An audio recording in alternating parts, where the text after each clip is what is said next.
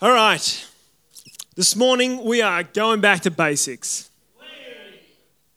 That's the best kind of preach, I think. We're going to look at a story, we're going to look at the application for our life, and we're going to leave it at that.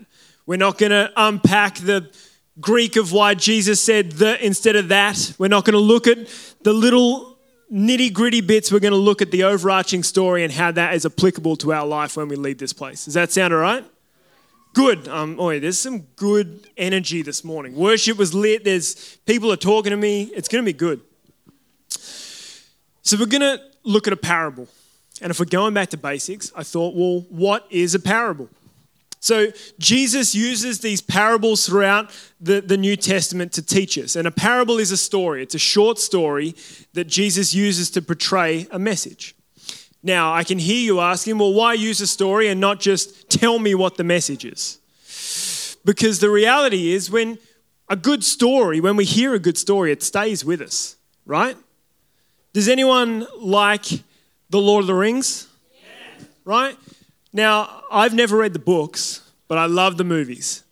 And when I was younger, I just had this ability to watch stuff and absorb all of it. And so I could tell you the whole story right now, all 10 hours worth, or it might even be longer than that if you watch the extended ones, right?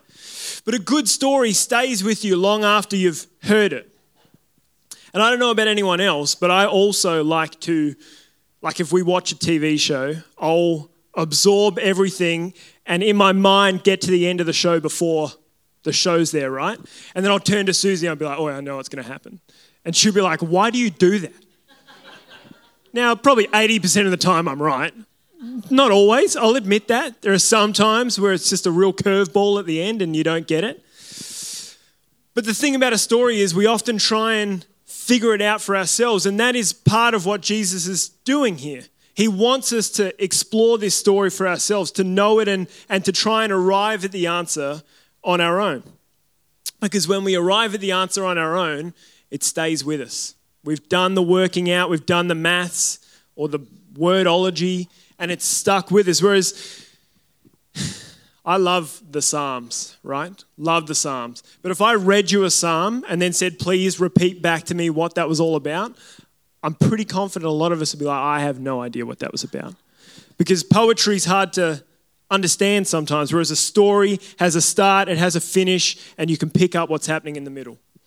So this morning, we are going to look at the parable of the talents.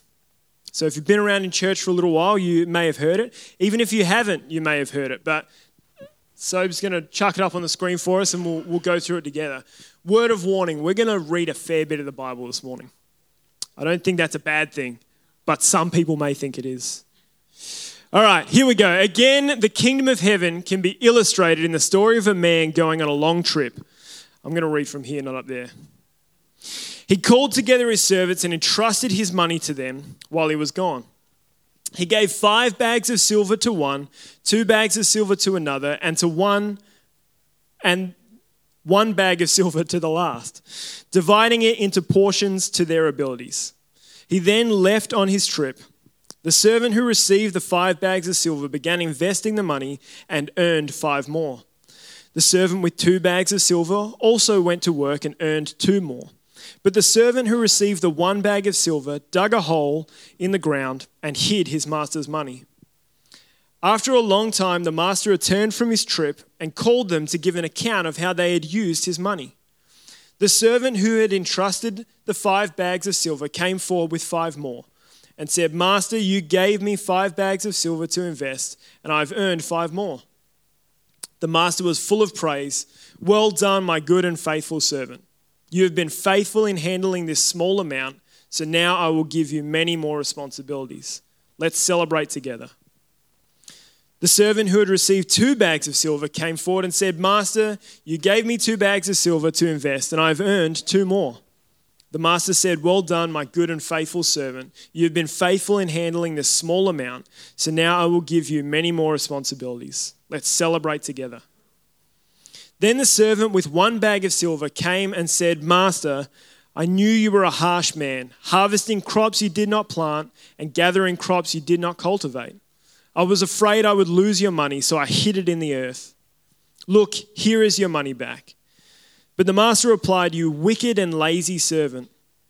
If you knew I harvested crops I didn't plant and gathered crops I didn't cultivate, why didn't you deposit my money in the bank? At least I could have earned some interest on it. Then he ordered, Take the money from the servant and give it to the one with 10 bags of silver. To those who use well what they are given, even more will be given, and they will have an abundance. But for those who do not, even what little they have will be taken away. Now throw this useless servant into the utter darkness, where there will be weeping and gnashing of teeth. Took a real dark turn at the end there, didn't it? Let's pray. Jesus, we just pray that as we explore your word this morning, that you would just uh, unlock our hearts, unlock our minds, have them open to receiving from you. Um, let the words that I speak not be of me, but of you, Lord, and the message that you want for this community this morning. We love you and we thank you. We pray in Jesus' name. Amen. So, everyone's got a picture of the story in their mind. Master goes away, gives out bags of silver. Now, in the, the New Living Translation, it says bags of silver. In the other translation, it says talents, which was a form of money. So if I say talents, that's just because that's what I'm thinking about. Same thing. So, what are some of the basic truths of this parable? So, the idea of a parable is that we explore it ourselves. Sometimes we can draw different things out of it, depending on our bias and depending sometimes on how we're feeling that day. We can read a story and get something else out of it than we did last time we heard it. But all of those things are always rooted in the same truth of that parable. It's the same core message, sometimes just a different working out. So, the core message of this story is that the bags of silver are portions of God's kingdom and, and it's entrusted to us, God's servants. God's expecting us to do good things and multiply the things that we've been given. Nate shared this verse last week as we were looking at Pentecost, but John 14, 3 says, Jesus is saying, And if I go and prepare a place for you, I will come again, and I will take you myself, and where I am, you may also be. So Jesus is our master. He's gone from this place, but he is returning. And when he returns, he'll expect an account of what we did with our time here on earth. You with me so far? Good. So, what are we investing then? If we've been given this portion of something, what is the thing? Well, it's God's kingdom here on earth. He wants us to invest and grow and multiply. So, what is God's vision for the world? What are we stewarding to grow? What is the kingdom of God? Deep. I know we're not going deep, it's surface level. So the thing is, right, when someone describes what the kingdom of God is, I feel like sometimes it can come with their own bias, right? Again, it's always rooted in the same truth, but sometimes the working out in someone's life is different. We all have different lives, we all have different experiences. And so sometimes what it is to one person may not be exactly the same, but when you dig a little deeper, it's, it's rooted in the same place. For me, the kingdom of God is, is living in a place of freedom. It's, it's freedom to, to live and know that our value and our favor and our worth comes from something outside of this world, something that is immovable and, and unchanging. It doesn't matter what we do or, or what we say, there's nothing that can change the way that God feels about us. Our love, His love for us is never ending and, and it doesn't change, it's fixed. And so when I know that, I can live in the freedom of knowing that it doesn't matter what I do, I'm loved and valued. Something that the world doesn't often give to us.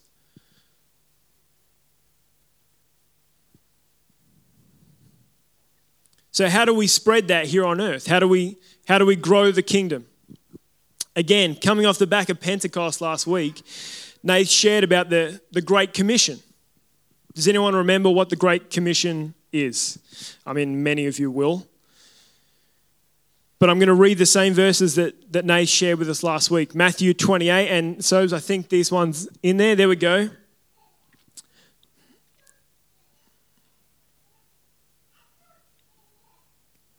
Might have gone straight to the end. Matthew 28. Ah, oh, sorry. There's an extra verse in there. When they saw him, let's just jump to 17, Sobes. Yeah, there we go. When they saw him, they worshipped him. But some doubted. Then Jesus came to them and said, All authority in heaven and on earth has been given to me. Therefore, go and make disciples of all nations, baptizing them in the name of the Father and of the Son and of the Holy Spirit, teaching them to obey everything I've commanded you. And surely I am with you always to the very end of the age. So the, the kingdom is freedom. We, we share that freedom by spreading the gospel in our communities, in our lives, in our day to day. And God's pretty helpful, right? Because He gives us lots of different ways for us to be able to share the gospel depending on our abilities. The key thing to remember is when we're sharing the gospel, we're, we're representing Jesus or we're representing Jesus to the person we're sharing the gospel with. And, and the Bible gives us so many examples of how we can do that in our daily life. We, we're to be an example to the world. Matthew 14, when Jesus landed and saw a large crowd, he had compassion on them and healed the sick. As evening approaches, the disciples came to him and said, This is a remote place and it's already getting late. Send the crowds away so that they can go to the village and buy themselves some food. Jesus replied, They do not need to go anywhere. You feed them. Jesus is setting an example here of how we're to treat others. Be the person that, that goes out of their way to make someone's life easier. Don't send them away, give them your food. Forgive those who have wronged us, right? What a novel idea. Something that is such a contrary thought to what the world wants us to do. It's a world where if someone does something wrong against us, sometimes our first thought is, I'm going to take you for everything you've got. I want retribution against you because you've hurt me. But Jesus says, No, no, no, you forgive those who have wronged you. For if you forgive other people when they sin against you, your heavenly Father will also forgive you. But if you do not forgive others their sins, your Father will not forgive your sins. What better way to get someone to pay attention to you when you're the exact opposite of what the world portrays people to be? When, when you stand out from the crowd because you've done something that's so unusual, people are like, hey, what is that person got? And do I want some? Spread the gospel through loving others. That's, that's one of the key things of the Christian faith, right? It's just to love others. Feed the hungry and the thirsty, Matthew 25. Care for the poor, the prisoner, and the sick. Jesus said, I was naked and you gave me clothing. I was sick and you cared for me. I was, a, I was in prison and you visited me. Being hospitable to foreigners and outsiders. These are all ways that we can spread the gospel. It's how we represent the gospel to people, it's how we share, it's how we evangelize. It's more than just standing on the street corner and reading the word, it's actually living the word being an example to people and showing people how we are to live. This is what the story is talking about. This is what we're to steward. This is what we're to recreate and, and multiply and reproduce.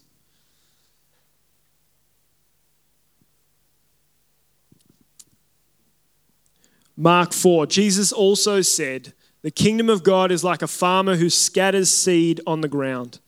Night and day, while he's asleep or awake, the seed sprouts and grows, but he does not understand how it happens. The gospel word is the seed. We plant it by sharing it with the word, with the world. All right, still with me? Crowd certainly died down a little bit. All right, so we know what we've got to steward the question now is how. And we've started to look at that. God's given us things that we can do in our life to represent that. But He's also given us talents and abilities to help us in that. He's given us all unique, special things that are unique to us. And there's a whole series that could be preached on the talents and abilities given to each of us. So I'm really going to surface level this this morning because the other thing is, no one knows better what your talents and abilities are than you. I don't know all of you intimately. I could take a crack at what some of your talents and abilities are, but ultimately, the only person who knows the best is going to be yourself because you know yourself. But, but Paul talks about some of the spiritual gifting that, that God gives us, and he, and he writes about it in his letter to the Corinthians. I told you we were reading a lot of the Bible this morning. So 1 Corinthians 12, 4 to 11. This is Paul writing to the Corinthians. And he says, Now there are a variety of gifts, but the same Spirit.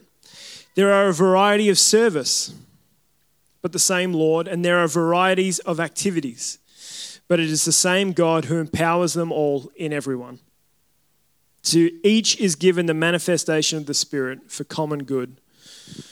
For the one for one is given through the Spirit the utterance of wisdom, and another the utterance of knowledge according to the same Spirit. To another, faith by the same Spirit. To another, gifts of healing by the one Spirit. To another, works of miracles. To another, prophecy. To another, the ability to distinguish between spirits. To another, various kinds of tongues. To another, the interpretation of tongues. All these are empowered by one and the same Spirit, the Holy Spirit, who appoints to each of us individually as he wills. So these are just nine high level gifts and abilities that, that God gives to us. But coming back to what I said earlier, it can be the same ability, the same gifting that's played out differently in each of our lives because each of us are uniquely different. We're uniquely positioned in the world to be able to represent that ability differently. I was talking to Hamish this morning. Hamish, I hope you're okay with me sharing your week. Hamish spent the week clearing out a burnt out shed. Now, that is vastly different to what I did this week. But that's the point, right? We're all very different people. We have different things we do during the week, different opportunities to share different messages founded in the same truth with different people. So, of these nine gifts that Paul's referring to here, they can be broken down into sort of three categories. The three categories he, he talked about early on varieties of gifts, varieties of service, varieties of activities. And the first is revelation or motivational gifts right? Words of wisdom, words of knowledge. Gifts that guide our actions in relation to how we act with others in everyday life. Now, I'm not deep diving into these. I'm trying to just give a, a little bit of an understanding so that we might think to ourselves, well, how does, does that give something that I feel like is on my life? Do I feel like I have wisdom? Do I feel like I have knowledge that comes from something beyond me? Has anyone ever told you that you're a person of wisdom or you're a person of great knowledge? People with these giftings are often great encouragers, empathetic towards others. You know, when someone, I don't know if you've ever been encouraged by someone who has like the gift of encouragement, but it's like a different sort of thing, right? It, it's, got a, it's got a weight behind it that makes you think, actually, I, I'm hearing what you're saying to me and I'm, I'm receiving that. It's big. The second category is power of or, or ministry gifts, faith, gifts of healing, works, working of miracles. Gifts that guide our action in relation to ministry, both paid and unpaid works of the church. Normally, these things are found in the, in the fivefold, you know, um, appointments apostles, prophets, evangelists, pastors, teachers, helpers often portray these gifts. They're, they're suited to that role because of these giftings. The third is, is speaking or manifestation gifts, speaking in tongues, interpretation, prophecy, the manifesting of the Holy Spirit in us. And these are usually the ones that are the most talked about, right? These are the ones that people make memes about on Instagram because you see a, you see a Pentecostal church that's just going off and someone's throwing fire from the stage and the congregation's falling over and it's just getting lit, right? It's not quite the vibe that we run with on a Sunday morning. However, it's got its place because we believe that that is a gifting from the Spirit. Speaking in tongues and interpretation and prophesying over each other. If, if you've ever been in one of those places where the Spirit is working powerfully in, in a congregation, it hits different, right? It's, it's a crazy place to be because you feel so in touch with the Spirit in that moment.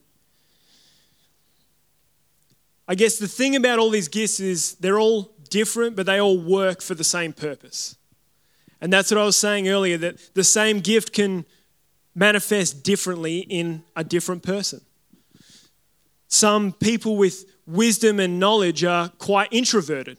They enjoy being by themselves and, and writing books for people to read and learn from. Some people with wisdom and knowledge are extroverted and dance around the stage and, and want to just share everything they have been given with the people in front of them. Same gift, different working. But when we come together, they are all unified to glorify God. Different gifts serving the same purpose. I'm going to invite Dan to come and noodle.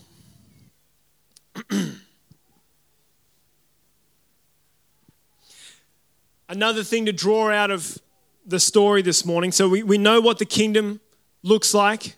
We know what we're meant to steward. We've been given some ideas of how we steward that, how we make it better. But it's important also to remember that God doesn't give us more than we can handle. The story makes a point to say, given each of them a bag of silver equal to their abilities.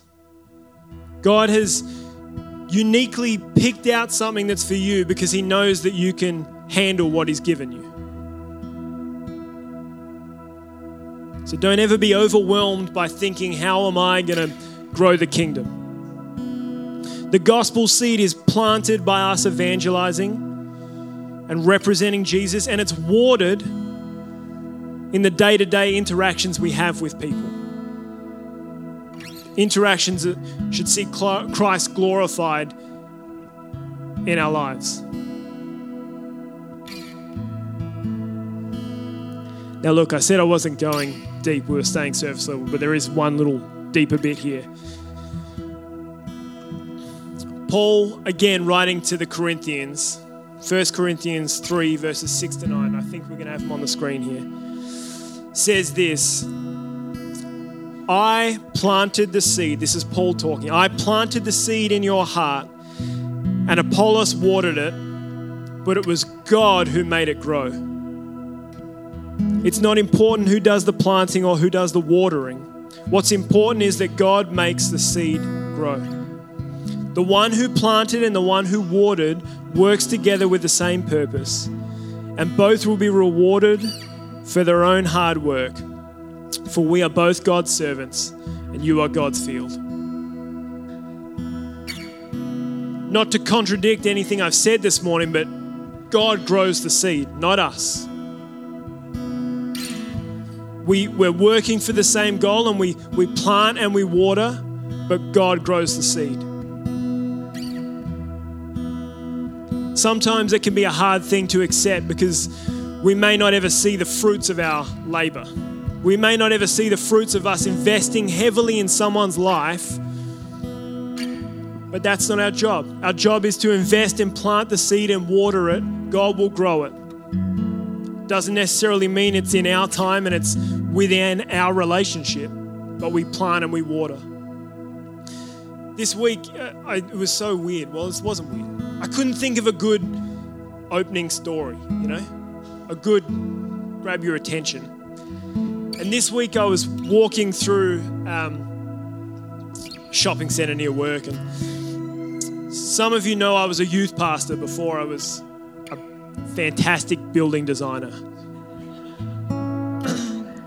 And I did a, a, high school program at Adelaide High. I used to go and do a breakfast program and a lunchtime program just games and we'd make pancakes and whatever. And I remember when I left that spot, I thought to myself, well, will anyone miss me? Like, will anyone notice that I'm gone? There's other people that do this stuff as well, but I thought, was I, did I do enough with the time I was there?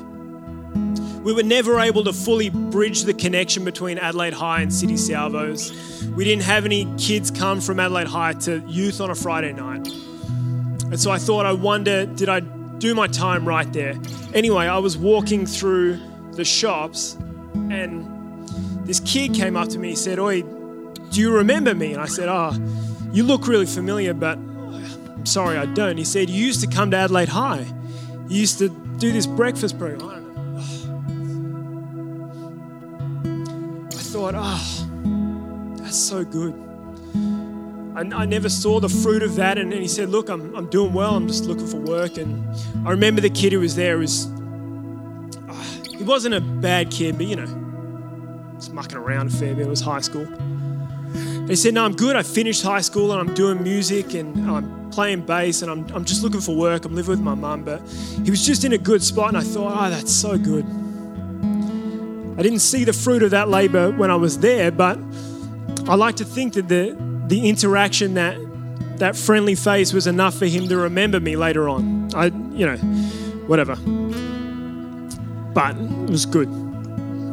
We might not ever see the fruits of our labor, but God grows the seed. And our job is, is to identify where God is growing. What's He doing in this community? What we as the church should be the best position to know where God is doing stuff in this community.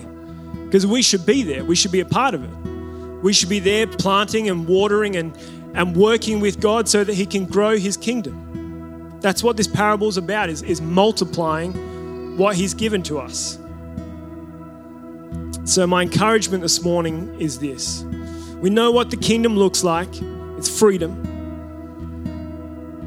What has God given you to help grow that, to help plant and to help water? I don't know the answer, but you will because you know you you know where you're positioned, you know what you're good at and what you're bad at. But what talents and abilities and opportunities has God given you to grow what he's given you? That's how we multiply the kingdom and become good and faithful servants by doing the best with what we've got.